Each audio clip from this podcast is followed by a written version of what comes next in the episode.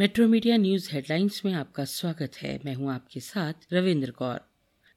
जंग के बत्तीसवें दिन लवीव और मारियोपोल पर रूसी रॉकेट से ज़बरदस्त हमला बोला गया।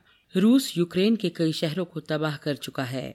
वहीं रूस कह रहा है कि जंग शुरू होने से अब तक उसने तेरह जवान गंवाए हैं। जबकि यूक्रेन की मीडिया का कहना है कि रूस के 16,000 से ज़्यादा सैनिक मारे जा चुके हैं। पोप फ्रांसिस ने एक बार फिर युद्ध रोकने की अपील की है। उधर तुर्की के राष्ट्रपति तैयब एरगोगन ने रविवार को व्लादिमीर पुतिन से फ़ोन पर बातचीत की। तुर्की के राष्ट्रपति ने पुतिन के साथ फ़ोन पर संघर्ष विराम पर ज़ोर दिया। यूक्रेन के राष्ट्रपति विलोदिमिर जेलेंस्की ने कहा कि पश्चिमी देश यूक्रेन को विमान और अन्य रक्षा उपकरण प्रदान करने के मामले में आनाकानी कर रहे हैं और दूसरी ओर रूस के मिसाइल हमलों में आम नागरिक मारे जा रहे हैं। यूक्रेनी प्रतिनिधि मंडल के सदस्य और रूस का प्रतिनिधि मंडल 28 और 30 मार्च के बीच तुर्की में आमने सामने बैठकर वार्ता करेंगे। आंध्र प्रदेश के चित्तूर ज़िले के भाकरपेट में शनिवार देर रात एक निजी बस घाटी में गिर गई। हादसे में आठ लोगों की मौत हो गई और चवालीस घायल हो गए। पुलिस के अनुसार ड्राइवर ने घाटी रोड पर पहाड़ी रास्ते के मोड़ से गुजरते समय वाहन से नियंत्रण खो दिया, जिससे बस नीचे खाई में गिर गई। वहीं राष्ट्रपति और प्रधानमंत्री ने हादसे पर दुख जताया है।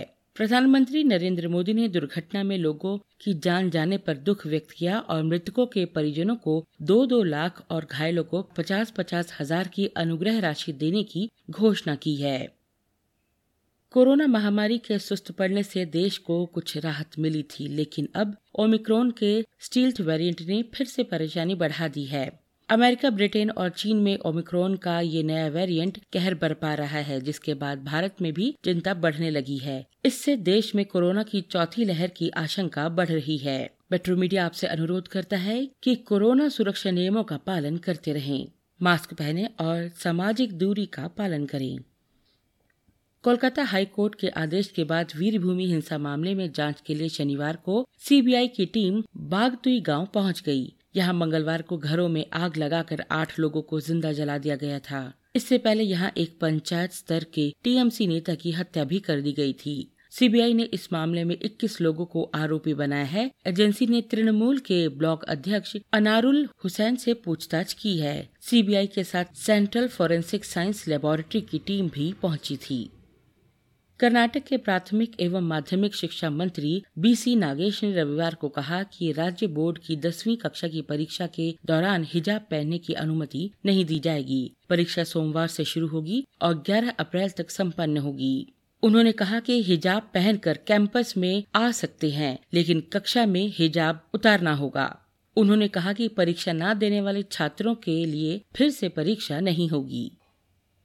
आईपीएल 2022 के दूसरे मैच में दिल्ली कैपिटल्स ने मुंबई इंडियंस को चार विकेट से हराकर विजयी का आगाज़ किया। दिल्ली के लिए अक्षर पटेल और ललित यादव ने हारी बाजी जीत ली। दोनों ने शानदार अर्धशतकीय साझेदारी कर अपनी टीम को मैच जिता दिया।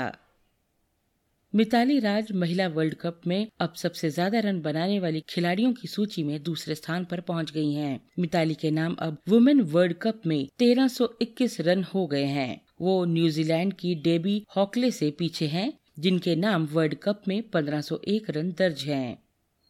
देश में पेट्रोल और डीजल की कीमतों में लगातार तेज़ी देखने को मिल रही है। इस तरह पिछले छह दिनों में पांचवी बार पेट्रोल और डीजल के दाम बढ़े हैं। रविवार को पेट्रोल के दाम में 50 पैसे प्रति लीटर की बढ़ोतरी हुई, जबकि डीजल में 55 पैसे प्रति लीटर की तेज़ी आई। इस बढ़ोतरी के बाद दिल्ली में अब पेट्रोल का दाम निन्यानवे दशमलव एक एक रूपए प्रति लीटर और डीजल बढ़कर नब्बे दशमलव चार दो रूपए प्रति लीटर हो गया है। इन खबरों को विस्तार से पढ़ने के लिए आप लॉगिन कर सकते हैं W W W dot metro media live dot com धन्यवाद।